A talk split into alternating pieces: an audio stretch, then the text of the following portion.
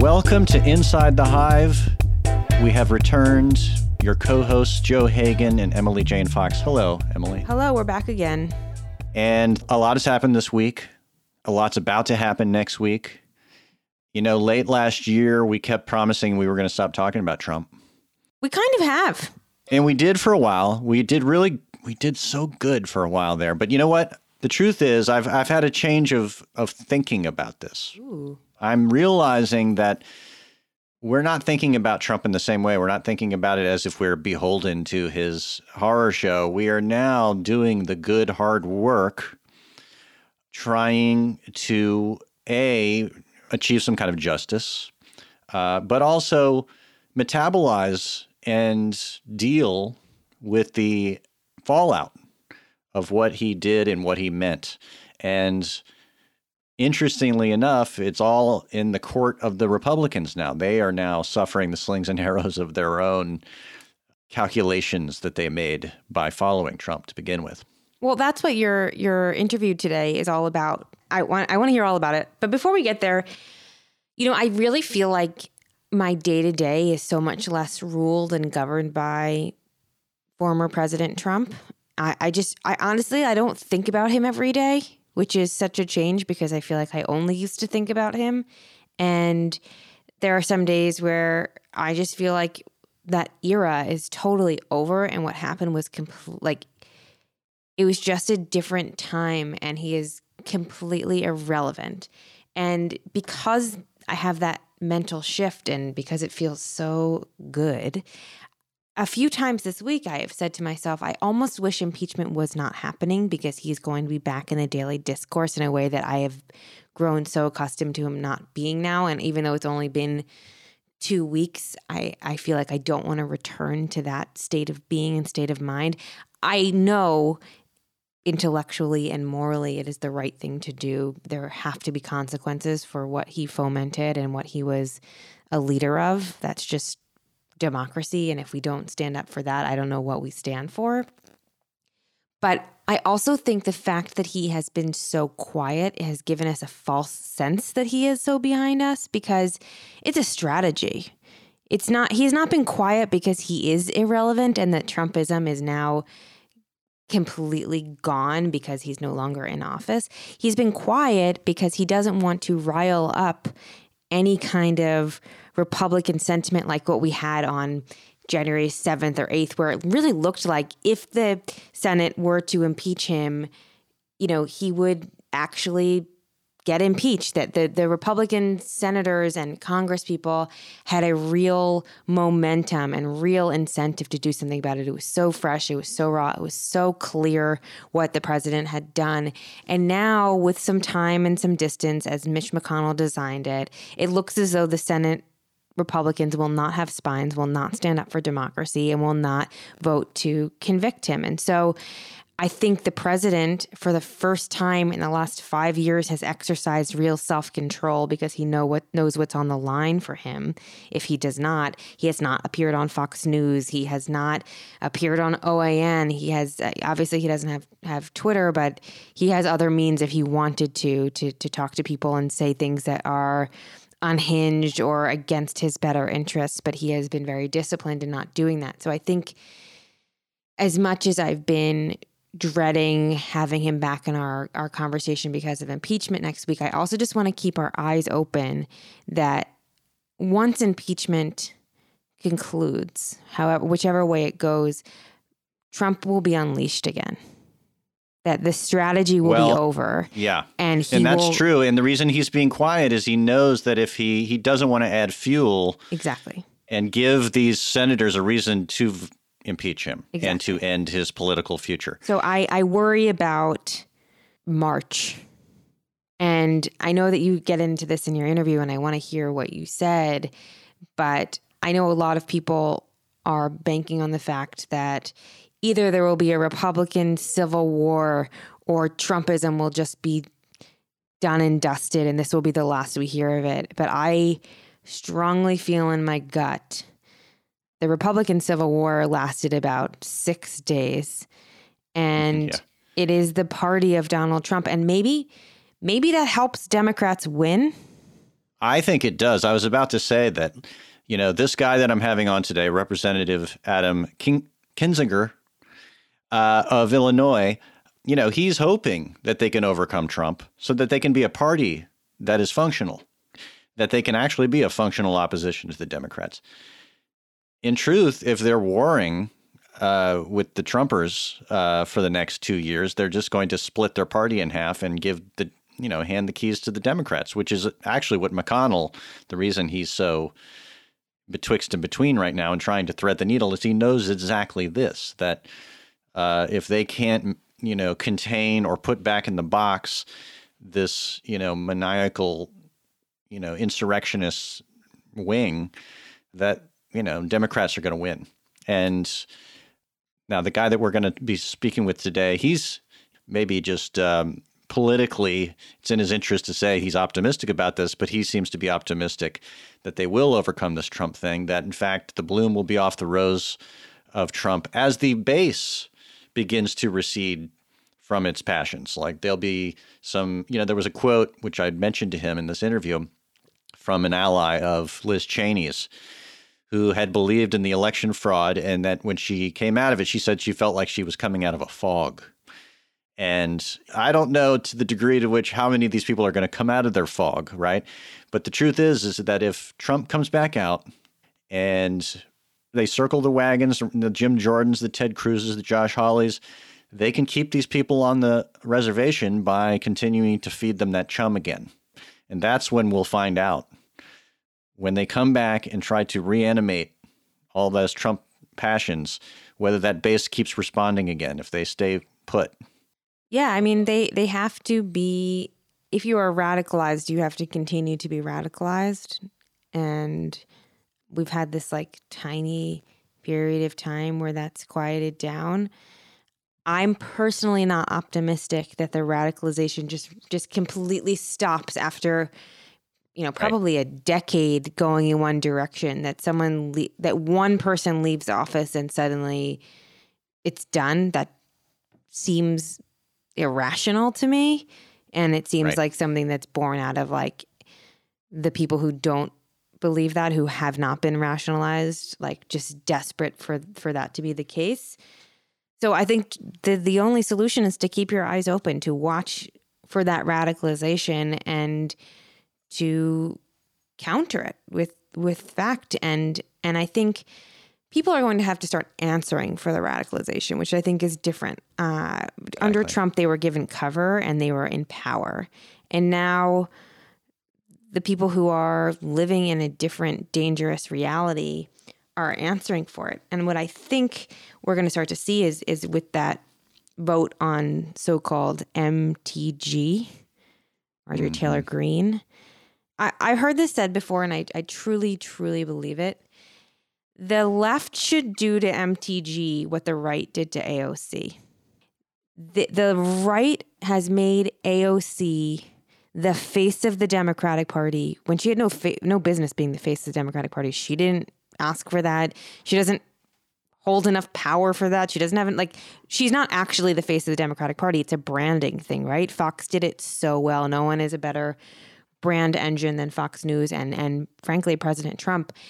And so they made an election issue, or two election issues basically, out of A O C and the so-called squad, right? They said, if you vote That's for right. any Democrat, Joe Biden, you're vo- voting for A O C, who, you know, frankly, she's one single congresswoman, a freshman congresswoman from New York. Uh, she doesn't hold or wield that much power, but they made it seem like she was the most powerful person in the world and she was going to turn our country into raving socialists and it was going to be dangerous for everybody and the jobs would go away and all this, all this scary stuff, and it worked. Why don't we make Republicans into the party of M T G the same way that well, they Well, I think that? that's happening. I mean, that's happening this week. It, it, the the, you know... The sad thing is that the media is already hand-wringing about, are we paying too much attention to her? Pay, pay no, every bit pay of attention. attention to her. Only yeah. pay attention to her. Don't talk about anything else. Make yeah, them answer for her. That's what they're about. That's, that's what they're about. That's what the coup was about. It was about people like her in various iterations of her, even if they're not straight QAnon believers, who used misinformation as their campaign power, as their poli- you know, that's what they politicked on. They they threw aside actual principles and core ideas and just ideas altogether for, you know, paranoid, angry misinformation. That's what the party is about. That's who they are, right?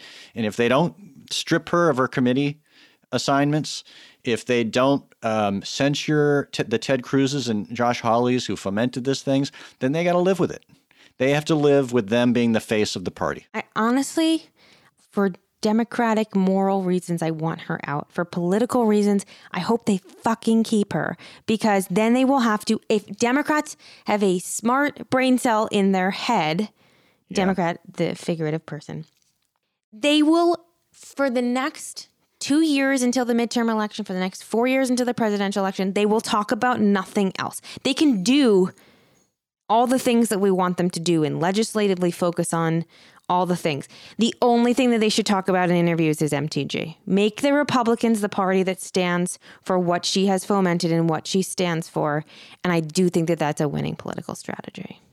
I agree. And the guy we're about to hear from is hoping that uh, she will be marginalized or go away so that sort of, uh, quote unquote, more reasonable forces in the party can take over. Um, I'm skeptical. I'm sure that a lot of other people are going to be skeptical, even hearing him today. But I'm I'm I'm willing to hear him out, and maybe I'll be convinced. I haven't gotten to listen to the interview yet. You just did it, so uh, so maybe you know, next week I come back and I'm singing a different tune. I'm completely won over.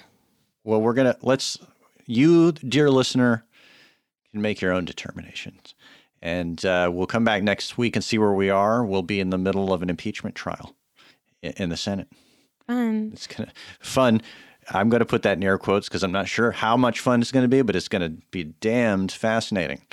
Either way, we'll be here to talk through it all, and we'll be more informed having listened to this next interview. So let's get to it. This is Inside the Hive.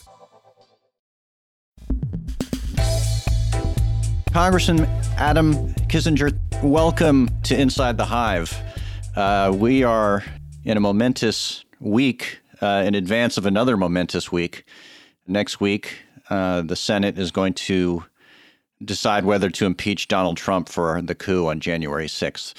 But this week is sort of a canary in the coal mine, I guess you'd call it. Tell us a little bit about what the conversation was like yesterday around the fate of Marjorie Taylor Greene of Georgia. Yeah, look, it was an interesting conference. I think it went on about four hours or so, and uh, which is long. You know, politicians yeah. don't have a great attention span. But I think the bottom line is, uh, you know, it appeared that everybody was ready to move on from Marjorie Taylor Greene. She, you know, was somewhat contrite, but I didn't hear, you know, really an apology. But, you know, it is what it is. Right. But the big thing is, you know, Liz Cheney survived, and she survived huge. And that was after, you know, a lot of the people that, frankly, you know, were out there trying to minimize what happened on January sixth said they were going to be able to depose her. Well, the reality is, it's, you know, if they're uncomfortable because of Liz Cheney, that's fine. But maybe they should actually be looking at, you know, the president for making them uncomfortable for pushing this thing in the first place. So it's going to be, you know, certainly I think it's the opening shots, not of a war or anything, but really of a fight for what the soul of the Republican Party is. And that may be, you know, a long process. And today there's going to be a vote on whether to remove her from the committees that she's on. Can you give us a preview of how you're going to come down on that? Yeah, I mean, short of, you know, her coming out and basically directly apologizing before the vote, I'll be voting for it. It is a bad precedent because I don't know if often or ever, you know, the majority party has made a decision on committees like this, you know, of a minority party. But that said, you know, faced with what's in front of me, which is, should she be on the, you know, education committee, given some of the, you know, false flag commands or uh, or implications, then, you know, the reality is no, she shouldn't. So I'll, I'll vote for it. I don't know how many of my colleagues join me. It'll be more than me, but I don't think it's going to be, you know, too big of a number because, you know, people are just compelled by this idea that, you know, it's not up to the Democrats to dictate our policy. Typically, I agree with that, except that in this case, it's a, it's a, quite a bit different. Yeah. You know, it's interesting because uh, yesterday's vote about Liz Cheney was a secret ballot. Yeah. It it allowed some anonymity. Mm-hmm. And uh, how much do you think that had to do with how the votes came out? I, you know, I think it had some to do with it. Um, you know, there wasn't really a choice to even do a non-secret ballot. That's just the the rules and mm-hmm, uh, the nature of it. Yeah. Yeah. I think it was good, though, because it sends the message that, you know, this kind of, I, I don't know if you call it the Donald Trump wing, it's probably not really even, you know, as much of a measure on Trump, but as much on, you know, we're, we're going to be a party that has all kinds of views and doesn't punish people for a vote of conscience. Um, you know, look, it was, I think it was a very strong message. And I do think what it shows is that, you know, had there been a secret ballot on impeachment, for instance, which of course there wouldn't be, but in theory, you certainly would have gotten more than ten of us because, you know, there was a lot of political pressure. And, you know, the whole idea yeah. here is we've got to start speaking truth to power. We got to start just telling the truth and doing it in an optimistic way instead of this cowering in fear. Well, there's so much, you know, courage, as as you well know, in, in politics is often directly related to the cold math yeah. of uh, of whichever district you're in and what your base is telling you. Um, you know, I think that that quote unquote apology yesterday was its own kind of calculation for her survival, for instance. Yeah. Um, and and I also want to ask you about, you know, Kevin McCarthy's, uh, you know, pretending he didn't know what QAnon was. I mean, that was pathetic, frankly, um, you know, and talk about calculated. I mean, you know, Kevin McCarthy, and you may like him as a person, but um, putting yourself into his shoes, what is he dealing with right now?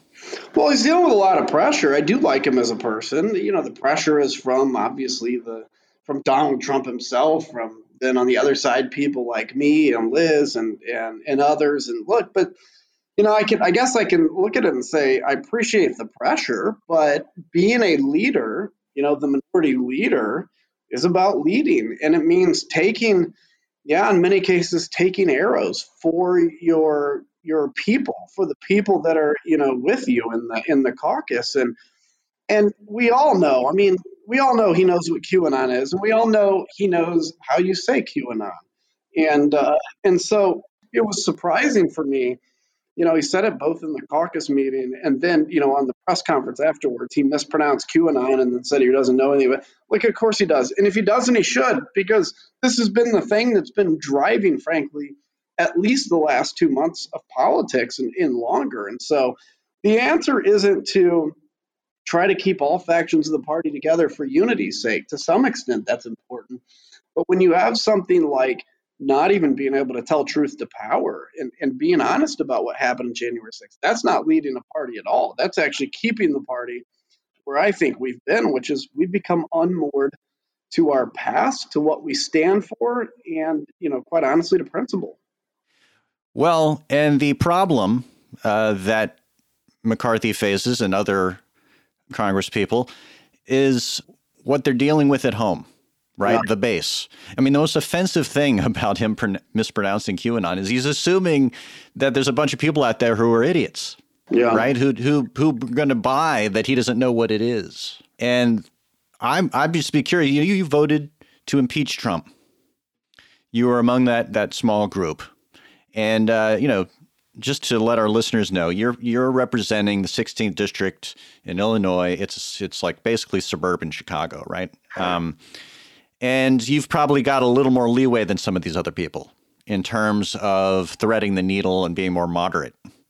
Is that roughly accurate? Well, uh, no, not really. I mean, it, it's a very strong Donald Trump district, and uh, it's mostly rural. And, you know, the reality – so I know being from Illinois, that's people's impression. This was a vote uh, that was not good for me politically, at least in the short term. I do think in the long term people are going to wake up to it, but – Uh, there was no political decision in the vote. For me, it was entirely a vote of conscience because, you know, I'm the only one of the seven hundred thousand people I represent that has to take an oath to the Constitution in this capacity. To me, it was a constitutional decision and an oath-keeping decision.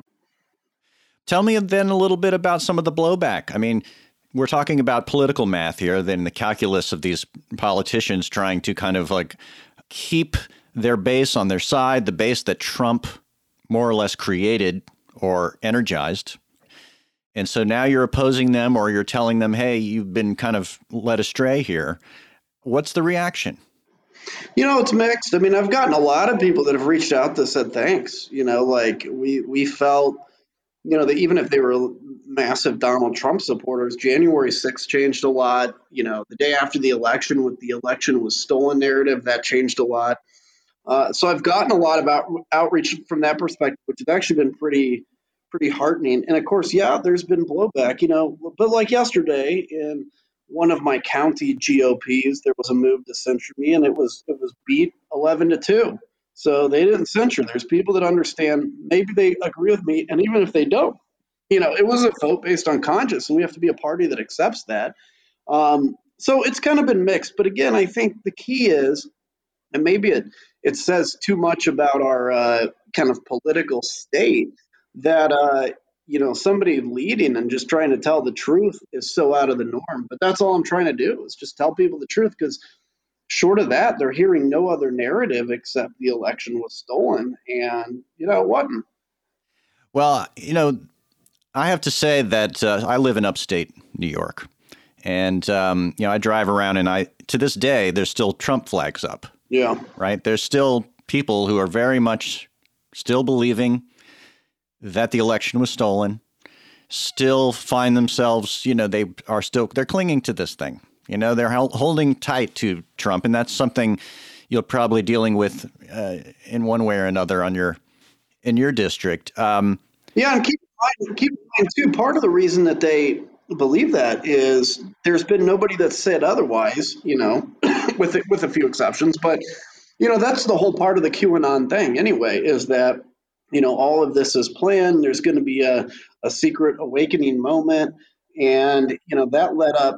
And I think there's even some hangers on that still somehow believe that maybe Joe Biden is now, you know, part of QAnon. And I mean, it's just gotten so crazy. But that's when you are told that over and over again, and there's not anybody out refuting it. And, and in fact, the party is to an extent almost tolerating it, desperate for votes. I mean, that's that's respectable.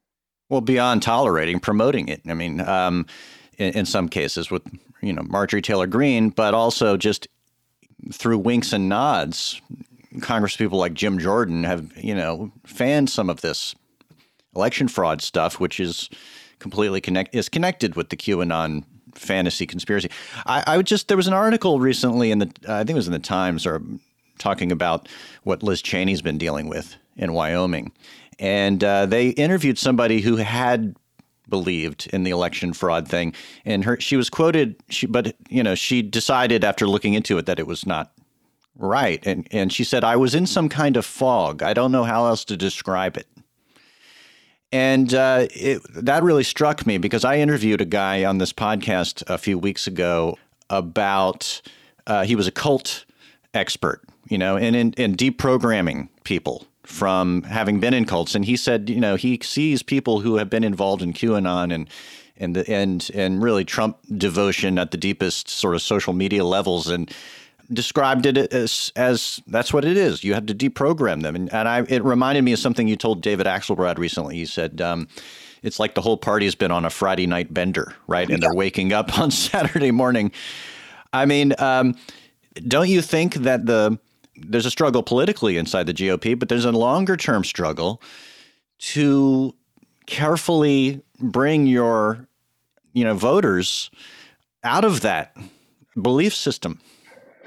Yeah, that's true. And I think, you know, the key is, as you look at this, you know, on the one hand, we have to be careful not to paint, you know, every Trump supporter as, you know, something crazy, right? I voted for Donald Trump in twenty twenty. I wasn't, you know, thrilled about the opportunity, but I did. Um, but a lot changed the day after the election. And I think the key is to say, look, you know, support of Donald Trump in and of itself is not a, not necessarily a bad thing, but it's where we go now. And it's it's simply repeatedly saying the truth to people. You know, they're in a fog, yes, but they're not going to be fed as much as they were, you know, with Donald Trump out of power, especially with not having a Twitter account. And yeah, it is like, I mean, I think the best example is like Saturday morning after one of those Friday night vendors in the party now. And everybody in the party has a choice. I mean, when you're feeling bad on a Saturday morning, the easy answer you know, is to take a Bloody Mary and just feel a little better and start up again. And maybe if it's a Saturday, you can, you know, let's say it. um, you, sa- you sound like you're speaking from experience. Yeah, you know, a little bit. Um, you can take that Bloody Mary and just get rolling again and push off the pain, or you can, you know, just take a look at what you did, deal with that, bear the pain a little bit, the consequences, and hope you're a stronger, better person for it. And that's what we have as a party, the opportunity to do. And that's why I've been so outspoken, is not to offend anybody or make anybody mad, but to tell people the truth. This is Inside the Hive.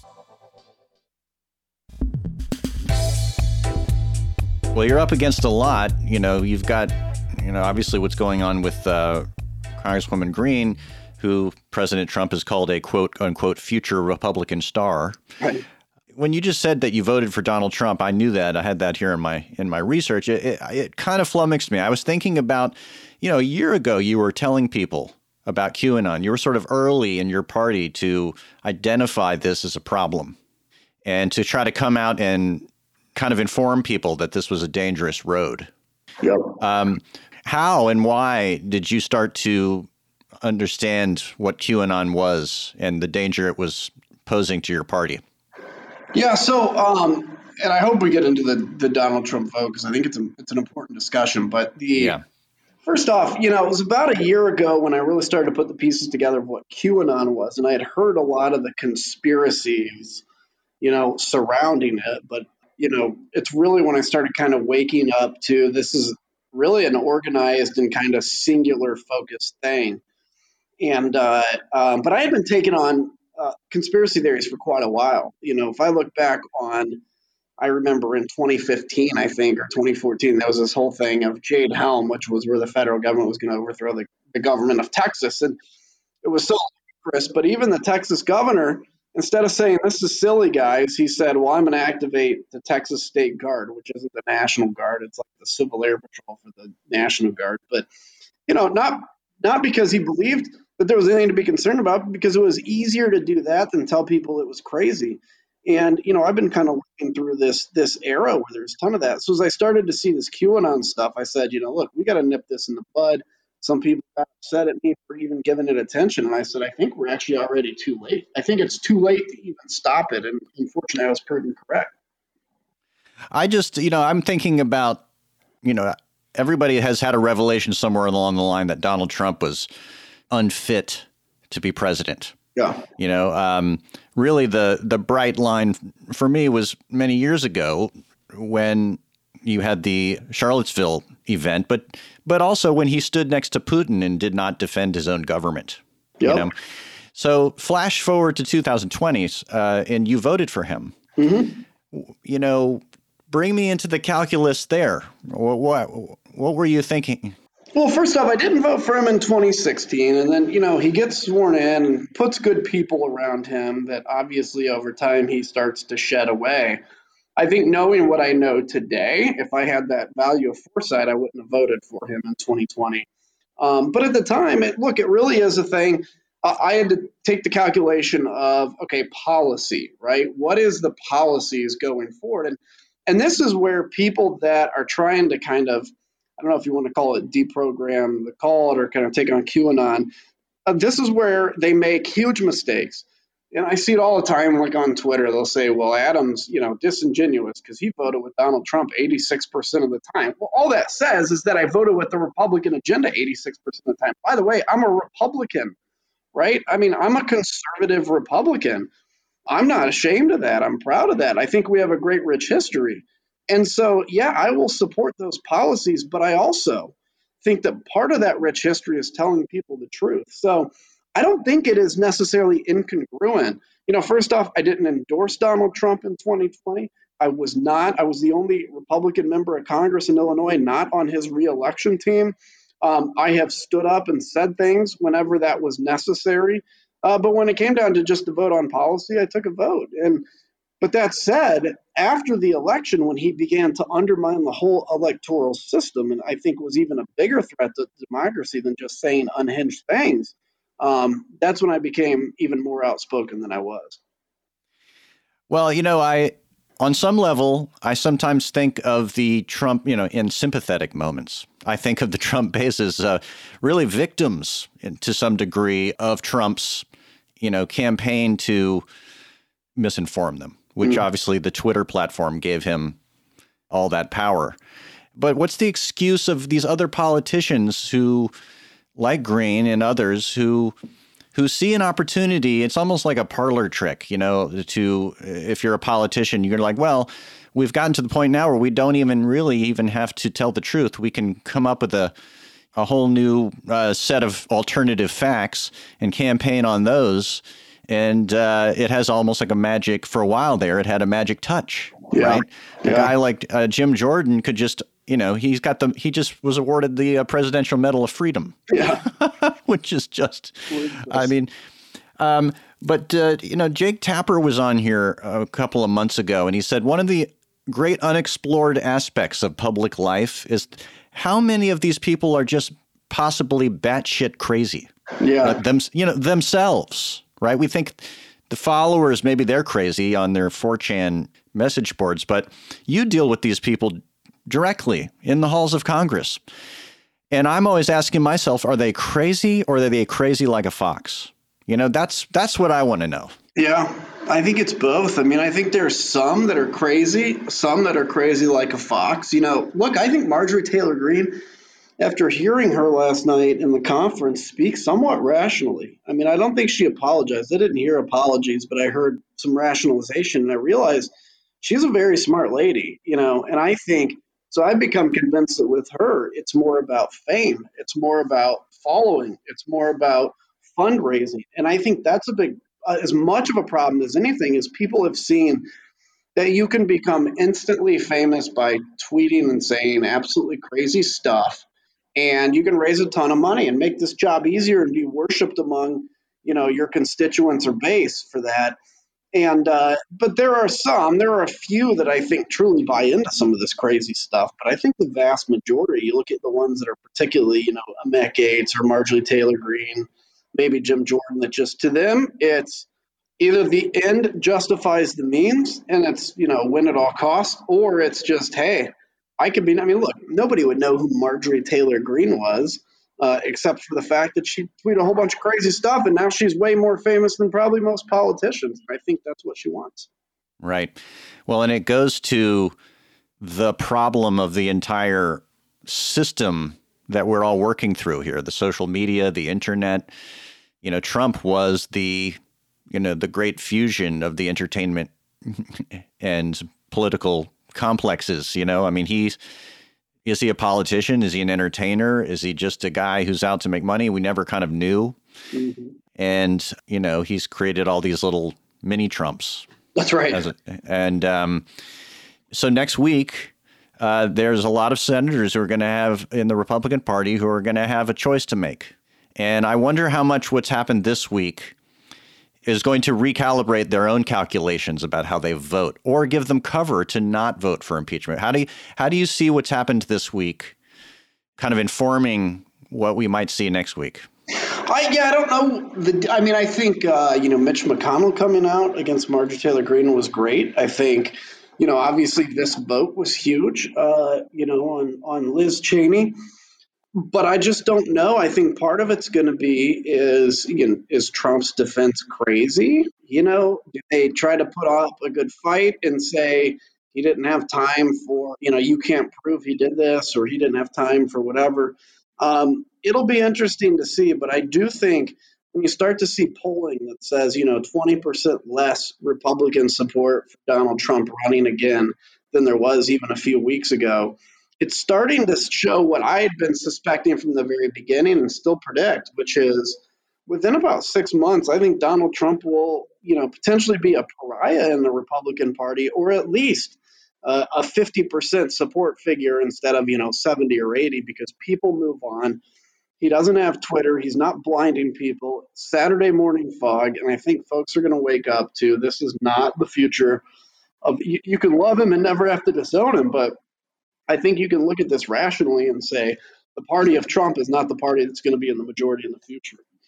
Yeah. I mean, that's the choice that these senators have is if you ban Trump from future running for future office, that goes a long way towards determining the direction of the party. Don't you agree? It does. It does. And it it takes them out. You know, I'll, I'll tell you a quick story. I had a very revealing moment. I was in uh, Vegas uh, shortly after the election. And somebody had said to me, I mean, somebody recognized me just in Vegas. I was there for military, not the party. And uh, and so the uh, somebody had said to me, recognized me. She came up, she and her husband, oh, we know you, et cetera. Cool. And she said, well, you know, what do you think about this election? You know, it was stolen. And I pushed back and I go, no, you know, Donald Trump, he lost, he's out. And she goes, oh, that's depressing. Well, you know, at least he's he's going to run again in twenty twenty-four. And I go, no, I hate to tell you, he's not going to run again in twenty twenty-four. The guy's just, he's not going. And she goes, wow, well, that's terrible for the party. At least Don Junior will run then. And it was really revealing to me, which is there are people that have, because of, for whatever reason, have equated Donald Trump with Republicanism. And they see Donald Trump as the only way Republicanism can survive. Well, he's done that. Well, the reality is we've got to show an alternative vision. That was part of like when I launched this country first dot com, which is like saying, look, this is a country first party, not a Donald Trump first party. We can be successful together and we're going to go forward and be successful together. And that's what that's all about. I just have to question, what does the Republican Party even represent anymore? Yeah. You know, I mean, I, Trump to me was always like kind of like a a pastiche of different emotions and less like a set of policy ideas, right? And, uh, you know, you have very definitive conservative ideas. I take it you're anti-abortion, you're against the, you voted against the Equality Act, um, you're against legalization of marijuana. Um, do you believe in climate change? Yeah, yeah. And I, and by the way, I am for gay marriage and, uh, Um, I'm on the legalization issue. I'm probably in the middle on that. So, right. Well, I just, you know, when we come out the other side of this, and I've always wondered, maybe you can tell me, like, people who voted for Trump, do you think they were voting largely on conservative principles, or what, what was the, what policies and ideas do you think he best represented? Because to me, it seems like anti-immigration, uh, you know, this is the critique from the left, and you can respond to this, but that largely uh, that there was a undercurrent of racism, white working class resistance to diversity. Yeah, I don't, I don't think that's totally inaccurate. I think it was it's turned into a battle. Look, I mean, I think we have to, if somebody's on the left, they need to look in the mirror and say, you know, to an extent, the left has been pushing Um, you know, a lot of the times kind of a narrative that I think has disaffected uh, the working class. It's kind of this mm-hmm. um, narrative from the East and West Coast elites, and, and they felt disaffected. Meanwhile, the same kind of difficulties that hit the inner city are the difficulties hitting the rural town, right? Loss of jobs, there's drug use, there's families that fall apart. It's the same kind of issues. And frankly, I think they take the same prescriptions. But And they felt disaffected, and Donald Trump came along, and it wasn't really about conservative policies. I think it was about own the left and push back against the left and attack the left. And that felt good. If you feel like you've been left behind, that felt good. The problem is we've lost what it means to be a conservative. And, uh, you know, for me, there's a lot of issues I'm fairly moderate in. Um, economically, I'm fairly conservative, but we can go down the litany of issues, and the reality is what I believe is that a kid born in the inner city should have the same opportunity as a kid born in the richest suburb. That's what makes me a conservative, and the policies to get there, you know, those will change over time. Those will change with the day, and frankly, those will change by people's perception, but that's what we need to get back to, and and uh, and that's going to be that long-haul battle. This is Inside the Hive. So you started a um, a PAC called Country First. So what are you trying to achieve here? You're trying to basically draw a line in the sand and create some political energy around kind of directing the party away from Trump. Is that more or less what you're doing? Yeah. So it's uh, there's a PAC associated with it. I didn't create this for the PAC. I didn't create it to raise money. Basically, I just did a video that uh I wanted to just, I'll call it kind of my manifesto, like my way to say, look, here's the great past of the party, freeing the slaves, women's suffrage, things like that. And here's where we've been in the last few years. I mean, we had an insurrection, you know, a dead police officer took their own lives. And uh, and here's where we need to go. So I really just created it as a video that just says what I was thinking, and then a place for people to land, to come and leave your email. Let's let's figure out where this goes. And man, the response has been incredible. And I would encourage people to go to country first dot com. It's with a one S T, because watch the video, and because the response has been incredible from Republicans, from some Democrats that say we just need a healthy party, and from people that have left the party or considering leaving the Republican Party. And uh, so we're we're taking this day by day and figuring out where to go with this as it grows. And I think my intention, my hope, is that it leads to a serious movement to fight for the future of the Republican Party, and one that people can, whether you disagree with the policies or not, you can respect on the political scene. Yeah. Well, it's interesting. I, you know, in, in I think the Washington Post uh, did a story about this PAC, and um, quoted Joe Walsh, you know, the never Trumper Republican of Illinois. And he, I just want to read this really quickly. Um, if there was any political calculation, and he's talking about yours, it's to be one of the leaders of the anti-Trump wing of the Republican Party. And he said, and I give him credit for that. I just don't think they have a prayer. Well, there's no calculation. I certainly don't want to be the leader of anything. I just, uh, I think, you know, if you look at what's happened with Donald Trump over time and how he changed people's views, we have to have something to counter that, to bring people back. That's the only hope. And I think it's going to work. Quite honestly, the, the response has been amazing. Do you think that, based on what you know and the people you talk to in Congress, that McConnell has any intention of whipping the votes together to make impeachment happen next week? I don't know. I think it's going to be interesting to see what he does. You know, does he come out and say, you know, I'm going to vote to remove? Keep in mind, he just got reelected. He's probably not going to run again. And now he's thinking about legacy. You know, I, I he's held his cards close to his vest. I think that gives... what he does will be very telling, and it's one of those kind of a day by day, we'll figure out the future of this party by how it goes day by day. And, uh, you know, I think if we talk again in a week, it'll be a lot different. Let's pan back a little bit and think about history.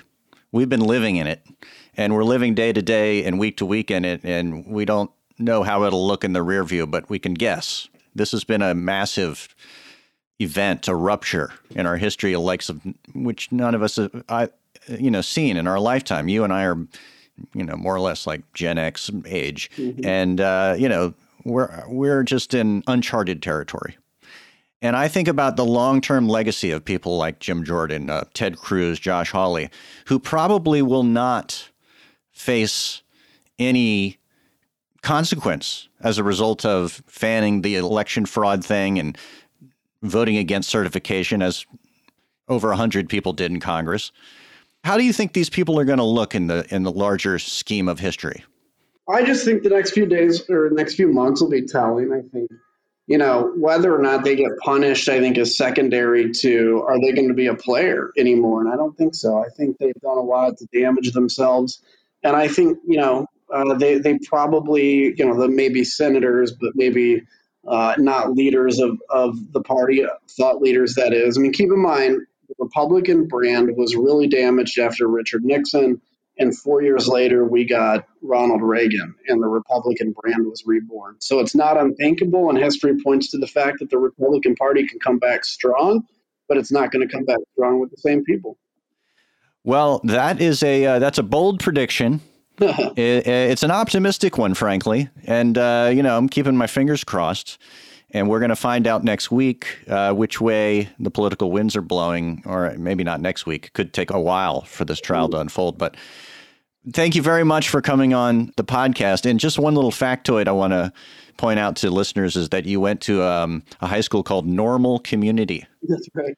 High school. So you represent Uh, what we hope is uh, going to be the normal community going forward. Um, have a great day, and uh, good luck. You bet. Thanks. Good talking to you. And that's our episode this week. I'd like to thank our guest, Congressman Adam Kinzinger. And I'd like to thank our co-host, Emily Jane Fox. If you liked this episode of Inside the Hive, please subscribe. Go to Apple or radio dot com or wherever you get your podcasts and hit subscribe. I'd like to thank our new executive producer, Brett Fuchs, and our production team at Cadence thirteen. I'd also like to thank our sponsors. Please support them the way they support this podcast, and we'll see you next week.